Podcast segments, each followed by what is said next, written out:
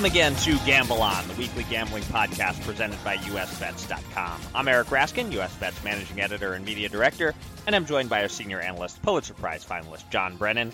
Twitter followers and readers of our site might have noticed that this week I interviewed former Eagles running back Brian Westbrook. He's not number one on my all time athletes I'd be pumped to interview list, uh, but he's certainly a favorite of mine and many other Eagles fans from that excellent era for the team.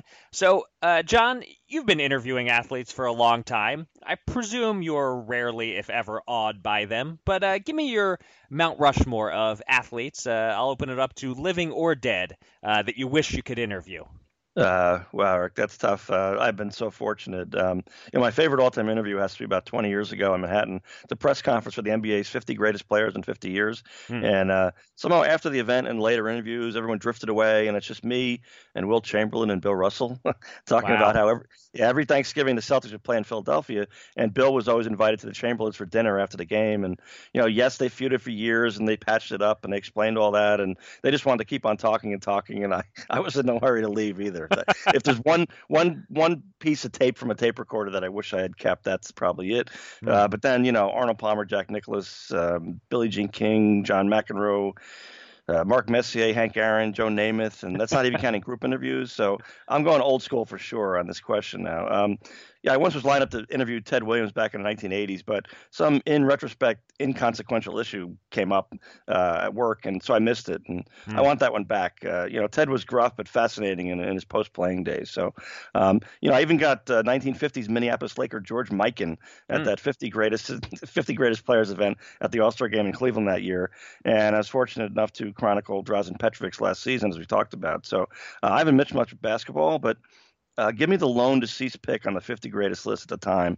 Uh, Pistol Pete Maravich. Hmm, um, okay. I saw I saw him light up the Knicks on TV as a kid. I think for 61 points and uh, with the New Orleans Jazz. And um, he was an artist as much as he was a basketball player. So I'd want to pick that brain. Hmm. Um, let's see. Next up would be a weird one. O.J. Simpson. Um, okay. All right as repulsive as he is, I think most of us with journalistic backgrounds talk ourselves into the idea that we'd be the one to get the bottom of that abyss. right. Um, I'd probably fail like everyone else, but I'd like to take a shot. Um, and last, uh, thinking about it, uh, give me Jim Thorpe, uh, who was great at everything. Um, hmm. Native American whose twin died at age nine, which I cannot fathom. And then his mother dies in a later childbirth. He goes to live with his father as a teenager, and his father dies from wounds in a hunting accident. Um, all of that is before he makes it as a double Olympic gold medalist. He plays in the NFL and Major League Baseball, and he became a national ballroom dancing competition winner. Uh, no, I'm not kidding. So you know, I know people were made of sterner stock then, but how the hell does anyone persevere like that and and get through it? Uh, I just have to ask. Yeah, I like I like that list. I have a couple follow up uh, questions for you. Mm-hmm. First, uh, I haven't personally read it, but I'm curious. Have you read? I believe it was Mark Kriegel wrote the Pistol Pete uh, biography. Did you? Did no, you and, I, okay. I know Mark really well, and uh, I read his Joe Namath book, which is fantastic. Um, and um, uh, yeah, I'm picking myself. If if I can't get the interview, which apparently I can't, so apparently I'll, you can't. I have to settle for Mark's book. Uh, he and I covered a lot of Knicks uh, playoff games in the uh, 1990s, and uh, he's a great writer. He's a cool person. Yeah. Um, and my other follow up question is, uh, you know, when you had your uh, alone time with Wilt, did you uh, compare sexual conquest stories? Uh, no, I, I did have a one on one on one with him uh, later um, in another like the next year, which I'll tell at another time. But that wasn't part of this conversation. Okay, and I, I'm I'm not going to put you on the spot. I'm just going to assume your number is under ten thousand and and leave it at that. That's fair enough. okay. Uh, well, thank you to everyone for joining us for episode number 50 of Gamble On. Yes, that's right, the big 5 0. Uh, we're going to celebrate by doing a pretty normal episode of Gamble On and telling you that if you missed any of our previous 49 episodes, they're all available on SoundCloud or on iTunes or the Apple Podcast app. Please subscribe. Uh, and if you can figure out how, give us a 50 star rating in honor of the occasion. Uh, if you can't figure out how to do that, though, a five star rating will do. Yeah, I think we'll take five. Um, yeah, we're coming up a little later on the show. We'll be joined by veteran reporter Ed Barkowitz of the Philadelphia Inquirer to talk about sports betting with a particular focus on Pennsylvania, uh, where the market is starting to move forward, catching up with New Jersey, uh, perhaps. Uh, but first, it's been another busy news week in the world of gambling, so let's get to it. Here's your Gamble On News of the Week, an inside look at the biggest stories in the world of gambling.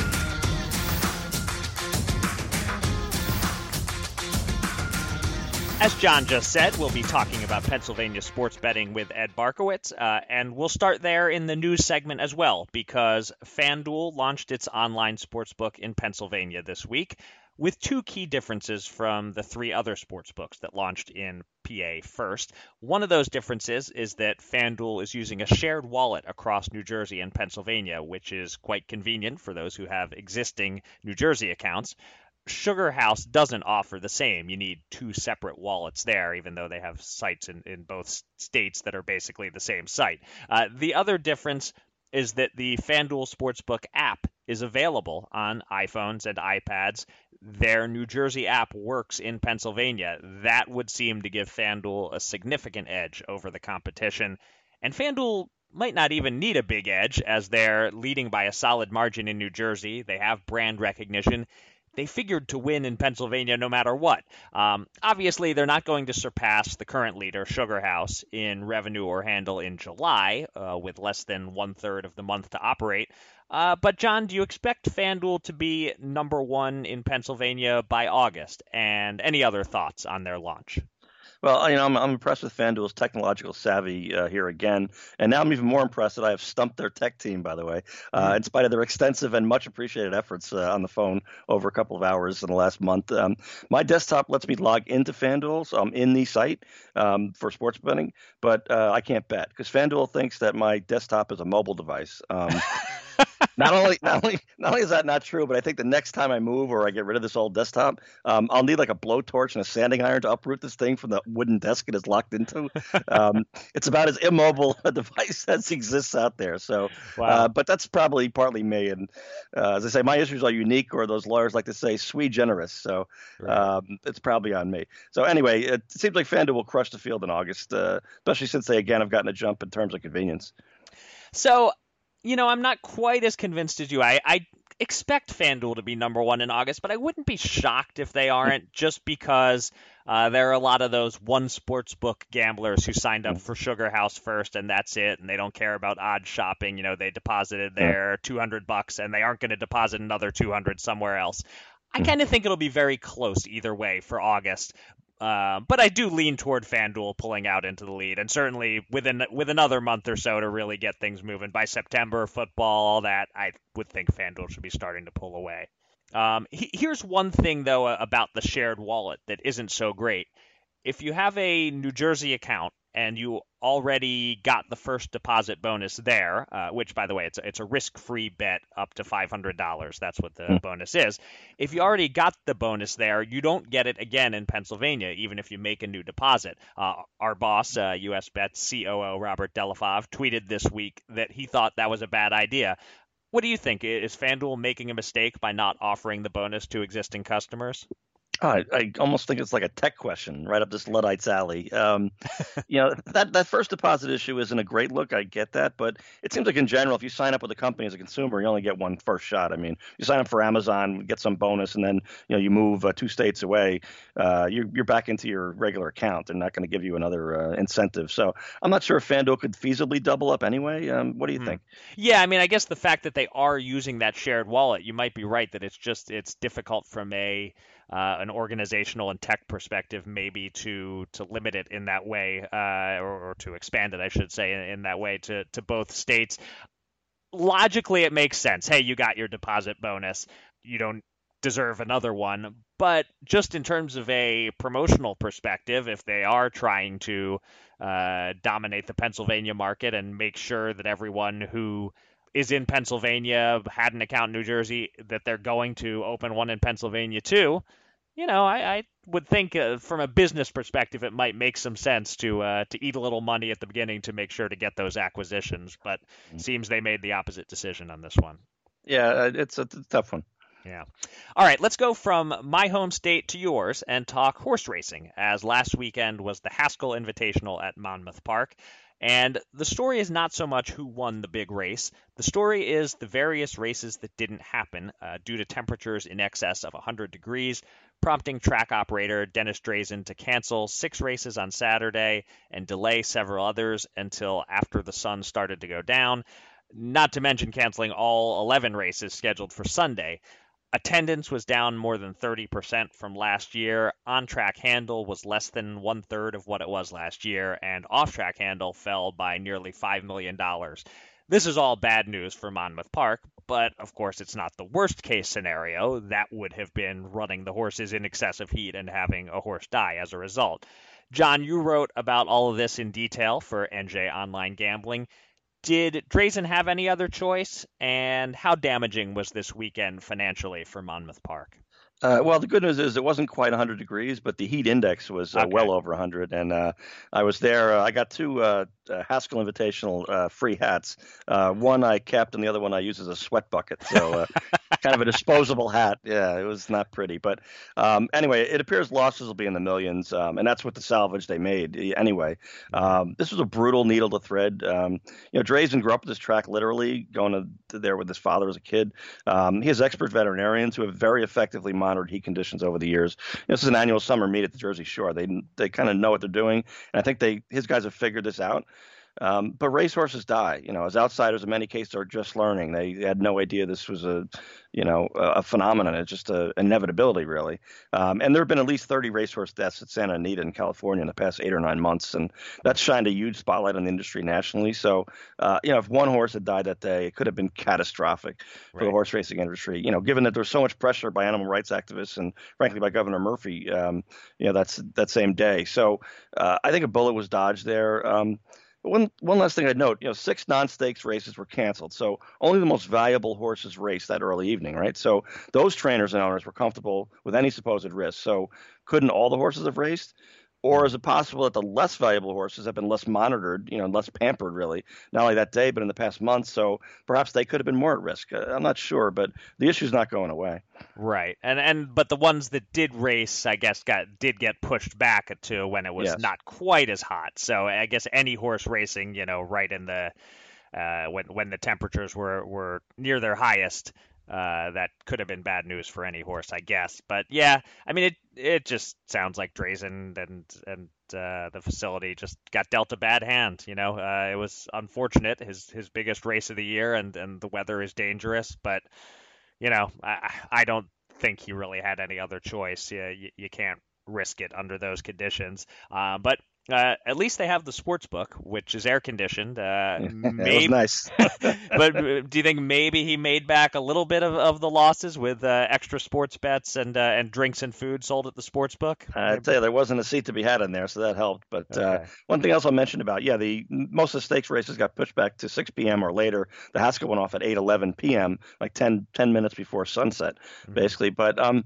you know, it's not like April or October where you can have a 95 degree day and you can't believe it and then by you know 7 p.m. it's like 60 degrees. This is the middle of summer. Believe me, uh, at 7 p.m. it wasn't like it was comfortable. I mean, it was brutal all day, and this is sort of a um, a cosmetic issue. It was really hot at five o'clock. It was really hot at seven o'clock, and if something was going to happen, it was going to happen at five or seven. So right. um, I don't think there was really any great uh, benefit to the horses to wait two or three hours, but um, it it calm some people down. And like you said, it, it was, a, a pragmatic decision, I would say. Right. It, it at least creates the impression that you're trying to look out for, for the safety by moving things around and canceling some races. And, and I'm sure he was looking out for the safety, yeah. but you might be right that it wasn't all that much safer at uh, at, eight, at eight o'clock at night as compared to six o'clock or whatever. So not on that day. I was down there. right.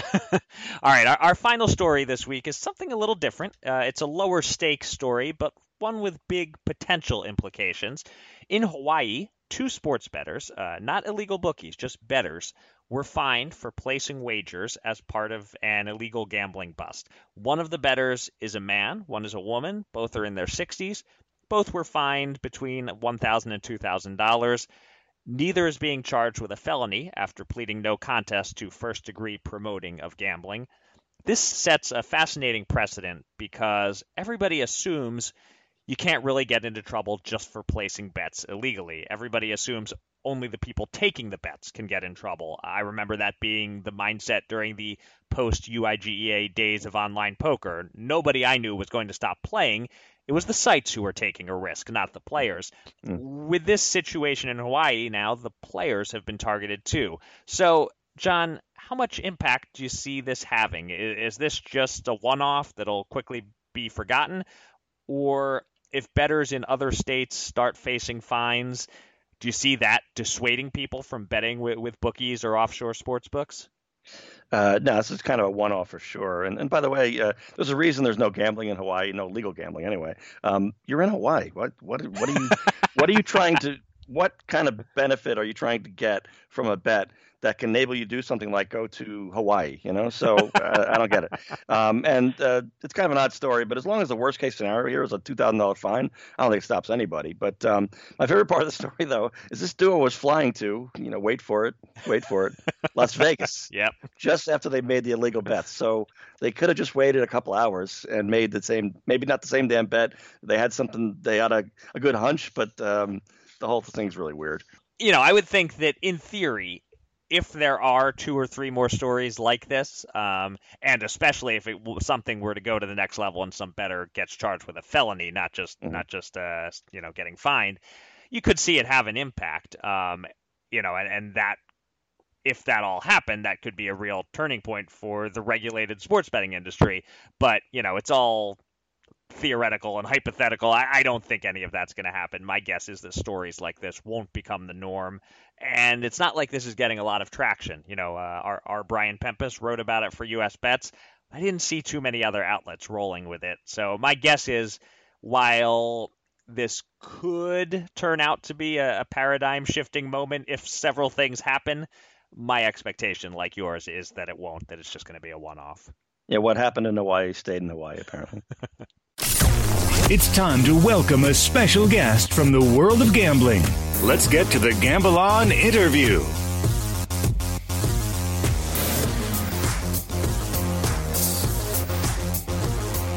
Might be a stretch to say Pennsylvania has become the center of the gambling universe, but at the moment, it's close. Uh, Ed Barkowitz is a longtime sports writer for the Philadelphia Inquirer, and in addition to covering all the local teams, his beat includes sports betting. His Twitter bio includes the line, trying unsuccessfully to charge my bosses an integrity fee, so you know right off the bat that Ed is our kind of guy. Ed, welcome to Gamble On.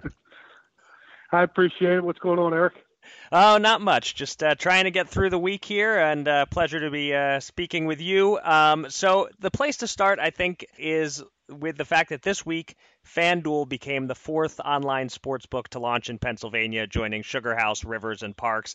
I'm not sure how much betting you do personally and what your preferences are between online and in person, but as the number of sites in Pennsylvania expands, do you think we'll see the same balance as in New Jersey, where more than 80% of the betting handle is coming from online and mobile?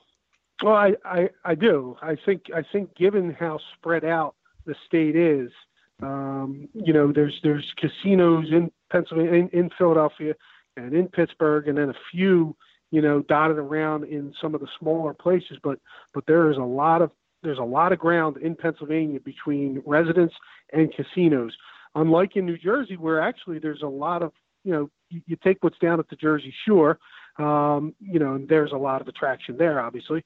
Mm-hmm. Uh, but also up in North Jersey in Monmouth, you know, there are people that uh, from New York are coming over and, and, and making a lot of the plays there. So I, I think that given that Pennsylvania is spread out as it could be, as it is, uh, there will be a higher percentage, of course, that that that are online. Now, whether it's 80 percent, uh, that seems a little high.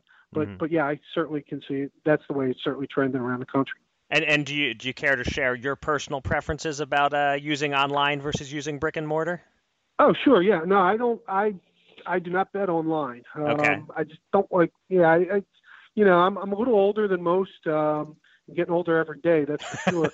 but I just I just um, you know I I've, I I'm not comfortable with it. I you know I like I like my money. I like my ticket. I like frankly, the fact that my bet is in and I'm not con- constantly uh, uh, watching it and you know being tempted by in play. right. Um, you know, it's just kind of the way that that you know that I've I've bet all my life. But I certainly do not begrudge anyone who who plays and the 80% of it, you know, will tell me that.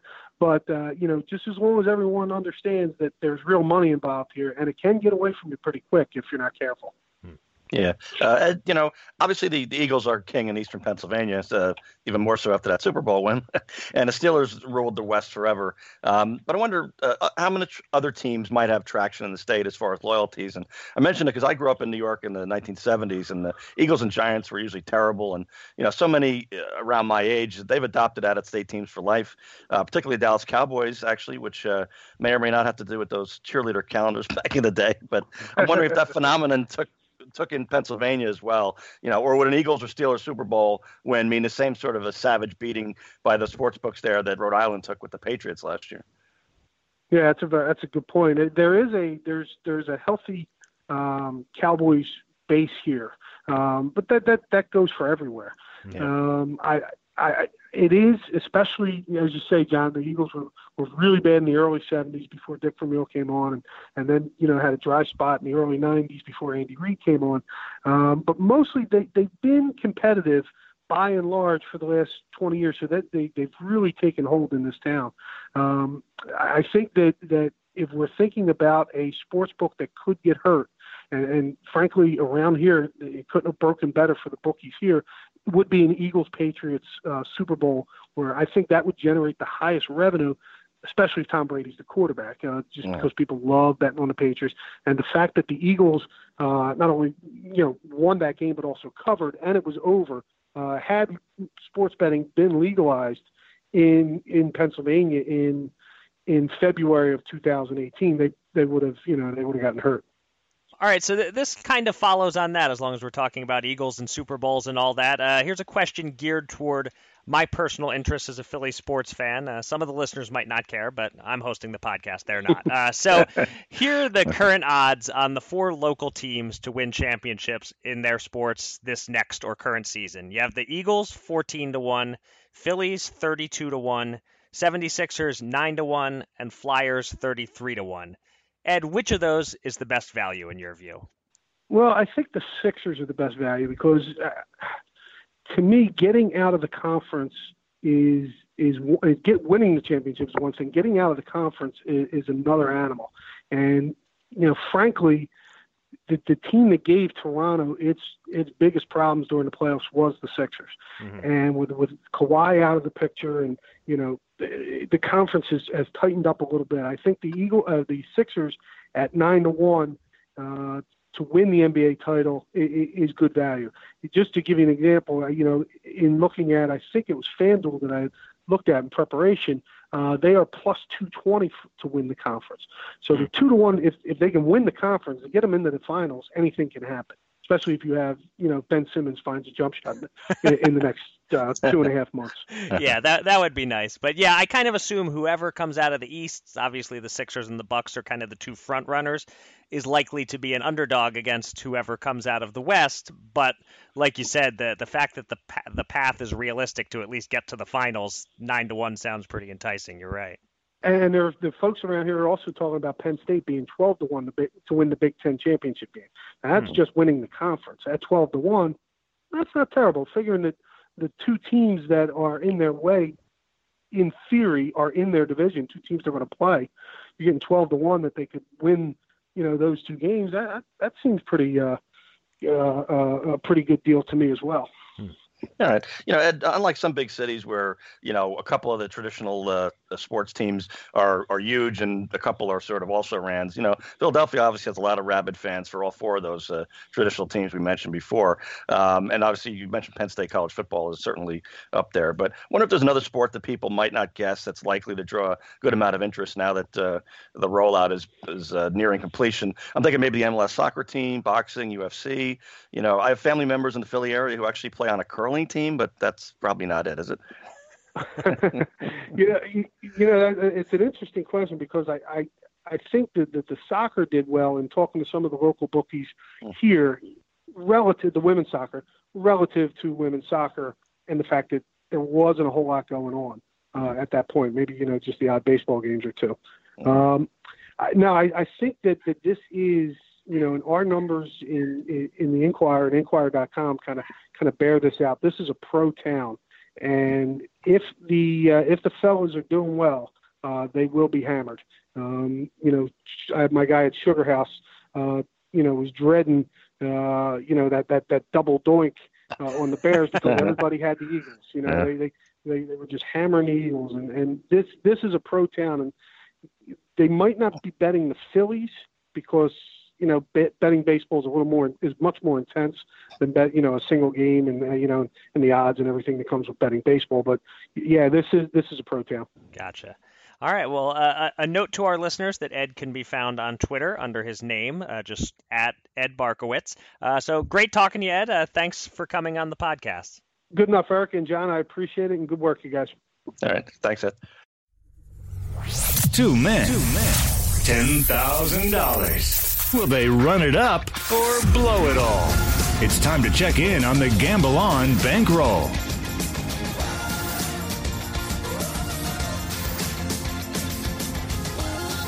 It wasn't just a country club week for our bankroll this time around. It was a mix of country club and fight club, as we had bets on golf and boxing, and the results were mixed. Uh, let's start with the boxing.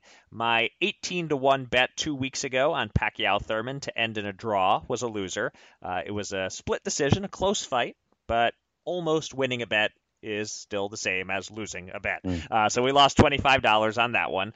On the plus side, I took your favorite boxer, Derek Chisora, to knock out your second favorite boxer, Artur Szpilka, or as you referred to him last week, the other guy. Uh, and he did just that in brutal fashion in round two. So right. we won uh, $125 on that one. Yeah, it was funny. I uh, I wasn't uh, in, it was a, a, streaming fight, not on TV, and I was busy that afternoon and not in front of my computer as most of the card was going on. And I finally got in front of my computer, literally 10 seconds before he knocked him out. Turned it on. Oh, this fight's already underway. Oh, and it's over. All right, won the bet. Um, in golf, uh, at the Open Championship, you had Jon Rahm to finish in the top 10. A bad beat there. He ended up tied for 11th. Uh, so we lost $100 on that.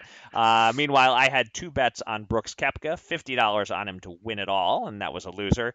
Uh, $50 on him to make the top five. He ended up tied for fourth, so that one won us $125. So, totaling everything up, we won $50 this week, which means we're back in the black by six dollars. Uh, we also have one thousand six hundred fifty-five dollars tied up in futures bets, so that leaves us with eight thousand three hundred fifty-one dollars available to bet this week. And you're up first, John. Uh, yeah, Eric. You know, oddly enough, there's a new version of the annual St. Jude uh, Golf Classic in Memphis this week. Um, it got upgraded from from hunger status to big money uh, World Golf Championship event. Um, so, believe it or not, right after the Open Championship, um, this event has 45 of the top 50 players uh, uh, in the wake of that because uh, it's big money and they like money. Um, so, give me Henrik Stenson rounding nicely in the top form. At 100 is even money to place in the top 20, and 50 to win 138 to claim a top 10. Okay, doubling down on Stenson, who uh, you know, I, I, as I as I told you uh, off air, I uh, made a couple of long shot bets last week on the Open Championship, and Stenson was was one of them. And uh, obviously, he did not win it all, but uh, performed admirably anyway. Mm-hmm. So, uh, all right, it's not easy to find things to bet on this week. I'm not sure if you struggled as much as I did to find uh, a couple of things, uh, but after scrounging around, I found a baseball game uh, today that I think is worth a shot on. Uh, starting at 4:05 in D.C., the Nationals host the Rockies, trying to complete a four-game sweep. Colorado has scored three runs total in the first three games of this series. And today they're facing Cy Young frontrunner Max Scherzer. And PointsBet is offering odds on the Nats to go over or under 0.5 runs in the first three innings. The under, uh, in other words, betting on them not to score at all in the first three innings, pays plus 111 I like that bet. Scherzer has been on fire lately. The Rockies are falling apart. Uh, our, our season long over bet on them is looking really bad, especially because they might become trade deadline sellers. Mm-hmm. That would mm-hmm. be the end of it for sure. Uh, but anyway, let's risk $100 to win $111 on the Rockies held scoreless through three today. Uh, well, it's taken 50 episodes. I finally mentioned my rotisserie league team. Uh, Max Scherzer is my ace. So. oh, okay. You got I'm a good one there. Yeah. Yeah. Um, meanwhile, you know, we talk about integrity fees, and uh, unfortunately, I have one of my own here, and uh, it pains me. Um, I spotted this yesterday afternoon on DraftKings. I, I was going to take fifty dollars to win three hundred fifty dollars, and Nationals to win the NL East. You know, the Braves have an endless supply of great young arms, but I don't trust a single one of them to battle through September's pennant race. Their bullpen's also unproven. You know, you can't kill the Nationals; they're already dead. Um, one problem yesterday, the Nationals swept a doubleheader, picked up a game and a half on the Braves and now I have to settle for my pick being 50 to win only 125.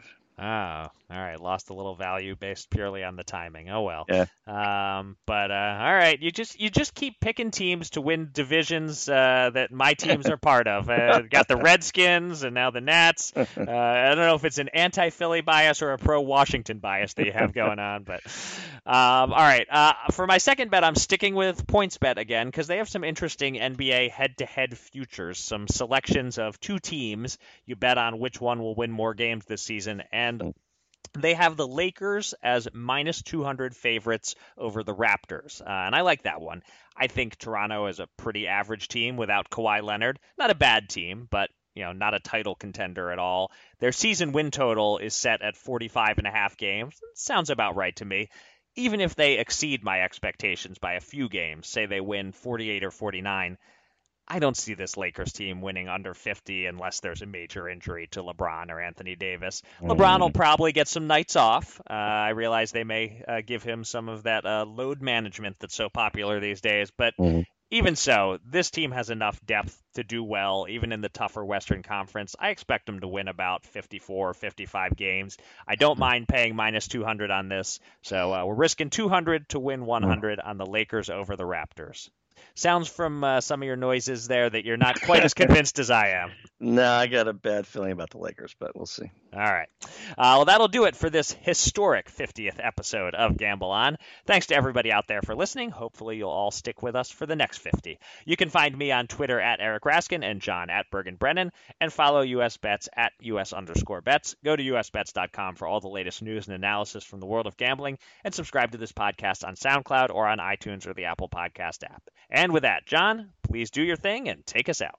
Well, you know, Eric called it the luck of the Irish, but my closer last week uh, here was recommending the Open Championship in Northern Ireland to non-golf fans because the scenery and also the remarkable recent history there. And now we all know that Shane Lowry of the Republic of Ireland, 100 to one shot for the obligatory gambling reference, um, was was treated as one of their own by the galleries. Uh, sang songs, exulted in the triumph.